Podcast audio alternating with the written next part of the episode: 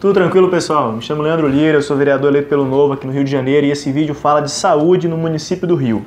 Vocês verem o texto aqui em cima, vocês vão entender o que é o SUS, o que são ações de saúde, como é que funcionam os gastos mínimos estabelecidos pela Constituição nas três esferas para a área de saúde, o que, são os conselhos de saúde, o que são os fundos de saúde, tudo isso está no texto aqui em cima. Agora a gente vai falar do Rio propriamente dito. Então, no Rio de Janeiro, o órgão responsável pelo SUS é a Secretaria Municipal de Saúde. O secretário municipal de saúde chama Carlos Eduardo, ele é um médico e estava no quarto mandato aqui na Câmara dos Vereadores quando foi nomeado pelo prefeito Crivella. A secretaria ela se divide em cinco subsecretarias. Então, ela tem uma subsecretaria de gestão, uma subsecretaria geral, uma subsecretaria de atenção primária, uma subsecretaria de atenção hospitalar, urgência e emergência e uma subsecretaria de vigilância sanitária. Então, além disso, você tem também dois outros órgãos, que no caso é um Conselho Municipal de Saúde, que é quem fiscaliza os gastos na área aqui no município e ajuda na elaboração do plano de saúde do município. E nós temos também um comitê gestor do Fundo Municipal de Saúde, que é por onde passa todos os recursos da área. O, o orçamento destinado para a saúde no Rio de Janeiro ele gira em torno de 5,5 bilhões. Isso é mais ou menos um sexto do orçamento do Rio. Se vocês repararem bem, como você tem uma, uma vinculação, existe um mínimo de gasto, isso está bem alinhado com aquilo que é previsto na Constituição.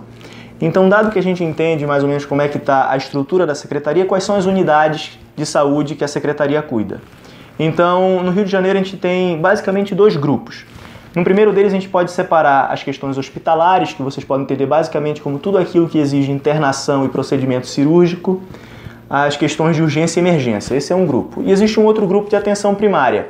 Nesse grupo aqui, nós temos as clínicas da família e os centros municipais de saúde, num primeiro momento, ou seja, são os serviços que vão ser mais cotidianos. Então é questão de curativo, de consulta, exame preventivo, exames laboratoriais, assistência odontológica. Isso tudo é feito por, essas dois, por esses dois tipos de unidades. A partir do momento que você precisa de um contato com um especialista, você é encaminhado para as policlínicas, que é onde você vai conseguir se consultar com um dermatologista, com um cardiologista, com um ortopedista. E justamente o sistema que gerencia essas indicações chama-se CISREG, que é o sistema de regulação que está muito, sendo muito falado na mídia justamente pelo tamanho das filas e a demora que tem para o atendimento. Agora, quando você passa a olhar para esse lado aqui, hospitalar, urgência e emergência, você tem num primeiro nível de contato, que é a primeira, a primeira, o primeiro contato que a pessoa tem de fato quando tem um problema que, que exija essa área, então são as unidades de pronto atendimento, que são as famosas UPAs, e as coordenações de emergência regional, que são unidades que ficam ao lado dos hospitais justamente para fazer essa triagem inicial e ficar para elas com os procedimentos de média complexidade e encaminhar para os hospitais só aqueles procedimentos mais graves realmente, como por exemplo ferimentos de, de facadas ou de tiro. Por isso que quando você for num hospital, você não se sinta ofendido ou então preterido caso eles lhe encaminhem para esses outros, para esses outros dois tipos de unidades, justamente porque é uma questão de gestão. Você tem que priorizar o atendimento nos hospitais para os casos mais graves. Então, essas são as unidades que existem no município. A partir do momento, e agora a gente pode falar da gestão, justamente como é que elas são geridas. Então você tem três formas de gerir as unidades. A primeira delas é a administração direta, que são as unidades que estão sob o guarda-chuva da prefeitura e da Secretaria de Saúde propriamente dito. Então são os servidores municipais quem atuam nas unidades, os contratos de licitação, a fiscalização dos terceirizados, isso tudo é feito pelos servidores da prefeitura. Existe um modelo misto que é feito pela Rio Saúde, que é uma empresa pública, o que vocês têm que entender é que ela, ela pega um pedaço de cada parte, seja do público e do privado. A parte do público ela tem gerência do poder público, porque, por exemplo, quem nomeia o presidente da Rio Saúde é o prefeito, no caso. Por outro lado, ele tem, ela tem algumas, alguns pontos da gestão privada, que é, por exemplo, ela consegue contratar médicos e enfermeiros pela CLT, o que muitas das vezes desburocratiza e facilita o, a gestão. E existe ainda uma terceira modalidade que são as organizações sociais, as OS. Eu vou explicar para vocês aqui como é que funcionam as OS. Então, no município, existe um decreto, desculpa, uma lei ordinária, 5.026, que é o que regulamenta e diz o que são as OS. Então, lá no artigo 1 ele diz que a OS é uma qualificação, é um selo que uma entidade privada sem fins lucrativos tem, desde que ela atue em alguns ramos, e saúde é um deles. Então, lá no artigo 2 ela, ela elenca todos os pré-requisitos para que você possa, de fato, ganhar essa qualificação. Então você tem que ter profissionais da área, você tem que ter um tempo mínimo de atuação na área, de dois anos, você tem que comprovar que de fato não tem finalidade lucrativa por intermédio do estatuto da, da entidade e uma série de outros pré-requisitos. E além disso, você tem que passar pelo Poder Executivo Municipal, então por intermédio do secretário da área, no caso das OS de Saúde, ele tem que passar ainda e receber o aval do secretário de Saúde, justamente para dizer se aquela entidade, se é pertinente ou não, que ela seja qualificada como uma OS.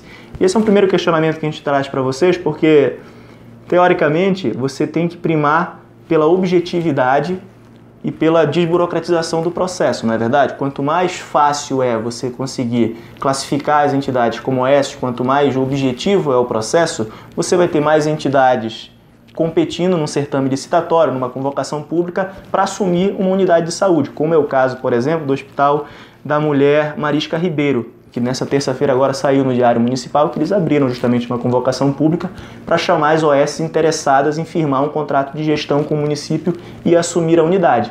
Mas aí, quanto mais OS estiverem habilitadas, mais OS participarão do, da convocação pública e dessa forma a concorrência gera de maneira inevitável melhora de qualidade e melhora de eficiência, não é verdade? Então, essa é a primeira questão. E a segunda questão que eu deixo para vocês aqui no, nos comentários para gente, a gente debater é justamente se há necessidade realmente de você delegar um serviço para uma entidade sem fim lucrativo. Se de fato essa, essa imposição, esse pré-requisito, ele resulta na melhora da qualidade dos serviços prestados para as pessoas, aqui no Rio de Janeiro em específico, em particular. E agora, para atualizar vocês o que, que o Crivella fez nesse, nesse começo de, de mandato, então ele, ele requisitou os estudos para até 2020 aumentar em 20% o número de leitos do SUS, em âmbito municipal, claro, ele requisitou também um estudo para diminuir o número de filas do CISREG. Então, uma das, um dos pontos abordados é o seguinte: é que cada unidade de saúde, por exemplo, cada policlínica, teria uma fila única. Então, o que, que isso gera? Isso gera se você tiver muita gente sendo encaminhada para determinada policlínica, para um cardiologista, por exemplo, você pode ter excesso de demanda em uma e capacidade ociosa na outra. Então, você unificando as filas de espera, você otimiza o processo de, de encaminhamento das pessoas, dos pacientes. E também foi, ele também pediu um estudo sobre a, a questão das OS propriamente dita. Então, tanto a qualidade do serviço prestado quanto as vantagens que se tem com a manutenção dos contratos. A gente está de olho nesses estudos, a gente vai acompanhar também a, a questão da, da convocação pública e do edital do Hospital da Mulher.